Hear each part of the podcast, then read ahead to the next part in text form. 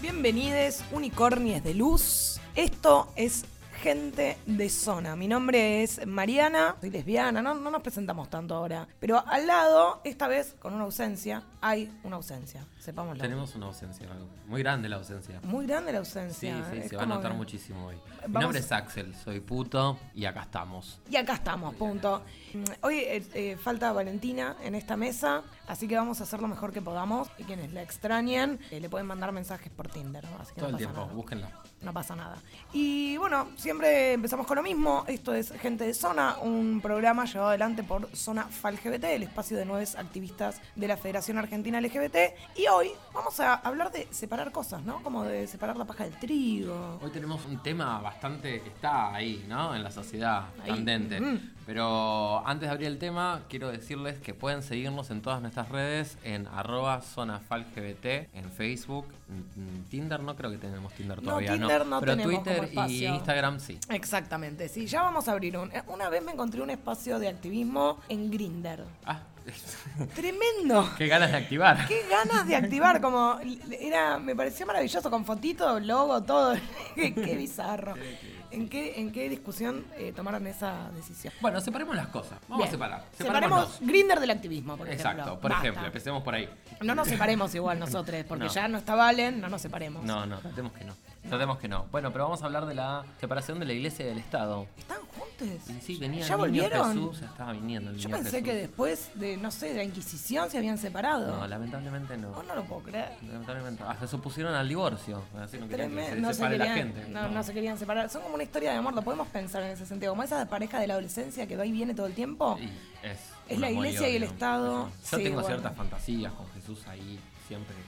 Con el taparrabo. Me hablan hablando- del beso de Judas y, No, güey, yo digo, ¿qué pasó? Axel, no, no, mi vida. Bueno, está bien, nos fuimos de hablar política a fantasías sexuales con el catolicismo. Y la- y la política Y la tiene. última cena, vos querías hacer el menú, vos querías ser el menú principal. Ahí, Ahí, eh, ahí, tirada, la- la ella reina, mesa. ay, comeme toda. Con una manzanita. Qué tremendo. Bueno, pero hablamos de la separación de la Iglesia y del Estado y hablamos, cuando hablamos de esto, hablamos de política, hablamos de organización social, hablamos de cultura también, ¿no? Cultura, de familia y también de sexo, ¿por qué no? Porque la religión se mete también en nuestras camas. La religión, viste que dice que no habla de sexo, pero no puede dejar de hablar de sexo. No, Tremendo. blasfemia. Blasfemia, no, ojalá, mira, pero no, no, todo es pecado. No importa lo que hago, todo lo que haces vos es pecado igual. O Eso sea, es pescado. todo- no, eso es lo que hago yo. No estamos en- está- hoy estás perdida. Bien, fuimos como todos los programas, fuimos recolectando también y hablando con algunas personas que nos pareció interesante traer su voz para adentrarnos un poco y hablar un poquito del tema, ¿no? Sí, aparte somos algunas personas que son referentes y que están trabajando y activando para la separación de iglesia y Estado. Así que lo primero que vamos a hacer es escuchar a Ana, que es eh, de Estado Laico. Y nada, nos vamos con ese audio y después seguimos charlando, que Sí, tenemos mucha charla, ¿no, mi amor? Nos Mm. vamos a chapar en cualquier momento. Sí. Vamos con el audio producción. Pescado. Hola, mi nombre es Ana y soy de la campaña nacional por un Estado laico. Es necesaria la separación de las iglesias del Estado para que su moral sexual restrictiva, aquella que sostienen de maneras simbólicamente violentas y físicamente violentas también, dejen de obstaculizar el desarrollo pleno de nuestros derechos, para que dejen de abusar de su poder sociopolítico y porque económicamente nos salen más de 50 mil millones de pesos anuales a todos los ciudadanos del país. También para que dejen de obstruir logros como la abolición de la esclavitud, el voto femenino, la ley de divorcio, la ley de matrimonio igualitario, para que dejen de obstaculizar la ya legislada educación sexual integral y para que nos permitan obtener el derecho a la interrupción voluntaria del embarazo. Están inmiscuidos en absolutamente todos los aspectos de la vida cotidiana desde la política, la educación, la economía, el simbolismo, la salud, el desarrollo social e incluso llegan a decidir cómo se da lugar a una votación. Bueno, acá tenemos a, Ana, que recién acabamos de escucharla, que es una de las que forma parte de la campaña nacional por la separación Iglesia y Estado. Y mm, nada, me parece muy interesante este planteo de que es verdad, la Iglesia católica y otras religiones también se meten en desde que te despertás hasta que te fuiste a dormir, hasta tu sueño. Tenés que orar antes de, irte a dormir, se meten en todo. Sí, y además tengamos en cuenta que cuando hablamos, porque no es estar en contra de las religiones, que estoy en contra de las religiones igual, ¿eh? lo aclaro al aire pero no todes, todas, ni siquiera toda la diversidad está en contra de las religiones. Muchas personas tienen una fe determinada, pero sí es privilegiar la religión católica por sobre otras cuando el Estado la mantiene. El Estado es el papi millonario de la religión católica. Le paga los sueldos a los obispos, le da... Escuelas, vamos a las escuelas. Las escuelas, subsidios a las escuelas, pero les da inmuebles también, inmuebles millonarios en la capital federal que cuestan fortunas entregados de manera gratuita a la, a la Iglesia Católica. Una locura. Sí, y en, en, una, en un ámbito donde nos encontramos ahora que también estamos reclamando la educación sexual integral, nos, podemos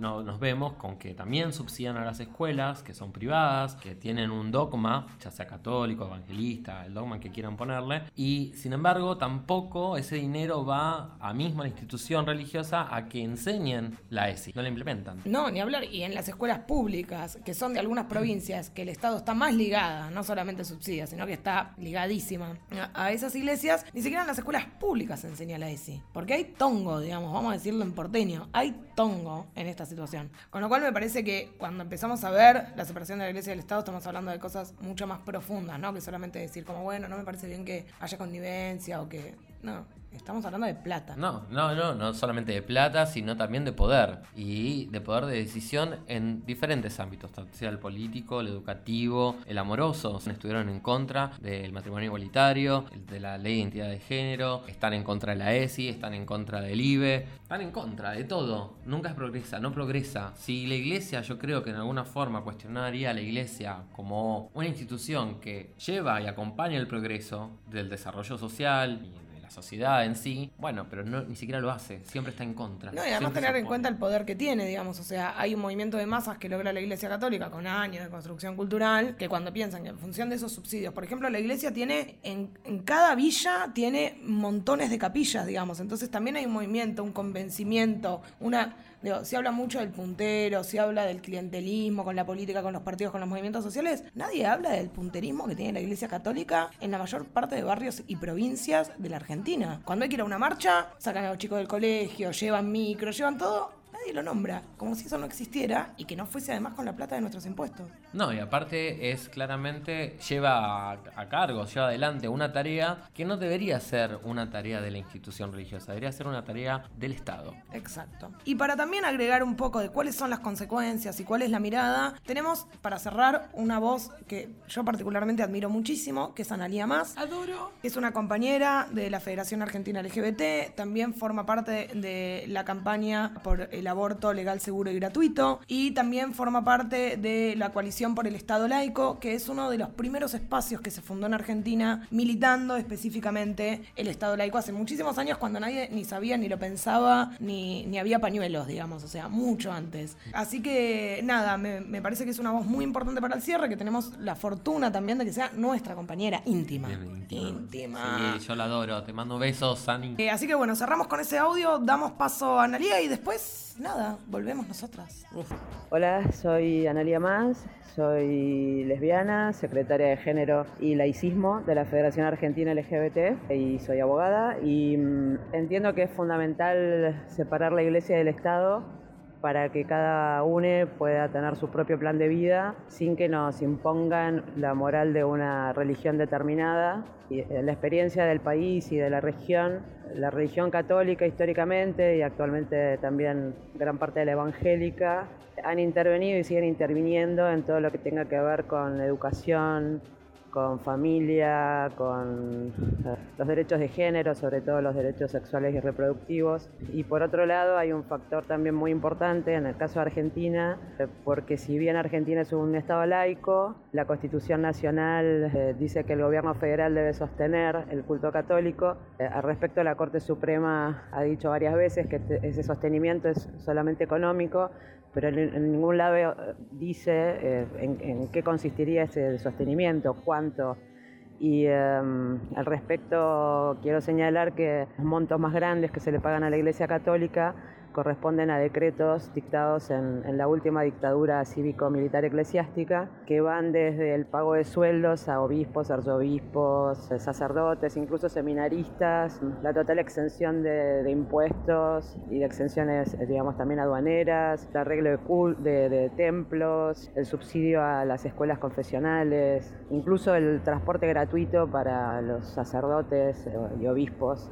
Se calcula que este año, según el presupuesto, sería un monto aproximado de 35 mil millones de pesos. Por eso cuando dice ahora la Iglesia Católica está diciendo que renunciaría a los sueldos, que son aproximadamente unos 170 millones, nos damos cuenta que en realidad es un, es un vuelto, es nada en comparación con, el monto importantísimo que se lleva la Iglesia. En Argentina también tenemos la experiencia que, el sujeto político opositor a grandes conquistas como fue la ley de matrimonio igualitario, la ley de identidad de género y recientemente el proyecto de ley de interrupción voluntaria del embarazo. Eh, eh, la gran opositora fue la Iglesia Católica y aun cuando ahora aparece la evangélica, la, que baja los discursos, la que, la, que interviene intelectualmente es la Iglesia Católica, más allá que la evangélica esté mm, aportando masividad en la calle. Así que Considero que es, que es esencial la separación. Después del fracaso de, la ley de aborto hubo una masividad en, en cuanto a, salirse de, la Iglesia Católica, de, mucha gente, de la presentación de proyectos de ley para um, dejar de sostener económicamente a la Iglesia, para sacar los símbolos religiosos de los edificios públicos, que está totalmente naturalizado. Así que, que pienso que está habiendo una una mayor conciencia por parte de la población, pero el panorama político lo veo complejo porque ambas iglesias están interviniendo y formando parte del armado de distintos partidos políticos, así que creo que, eso nos va a llevar este, a, grandes debates incluso dentro de cada partido político. Así que creo que, bueno, va, a ser importante de, parte nuestra, digo, de la ciudadanía, que exijamos la efectiva separación de la Iglesia y el Estado. Qué placer escuchar a Analia. Ah. Qué placer. Me mojo todo. Bueno, vos siempre te mojas igual, porque sos medio trola. pero y, con, escuchando a Analia más, ¿cómo no voy a ser trola? Es increíble, pero además Analia tiene esa capacidad. Igual estuvo acotada, ¿no? Muy, muy. Se recató bastante. Pero creo que es uno de los orgullos ahí que tenemos como en la federación. Analia más como referente de la Secretaría de Género y Laicismo en la Federación, digamos, que efectivamente ha llevado la pelea y la discusión del Estado laico durante muchísimos años, que también habla de aborto, digo, es, es un placer escucharla. Yo por lo menos en lo personal aprendo constantemente de Analia. No, y yo recomiendo si alguna vez se cruzan con Analia más que por favor la intervengan cinco minutos, que no van a ser cinco minutos, pero es fantástico, es es un placer poder escucharla, es un placer tenerla de compañera. No, y sí, vamos a estar comentando cuando esté en paneles, cuando esté charlando, porque en general es maravilloso escuchar esto, en paneles, hablando, discutiendo, debatiendo, es un placer.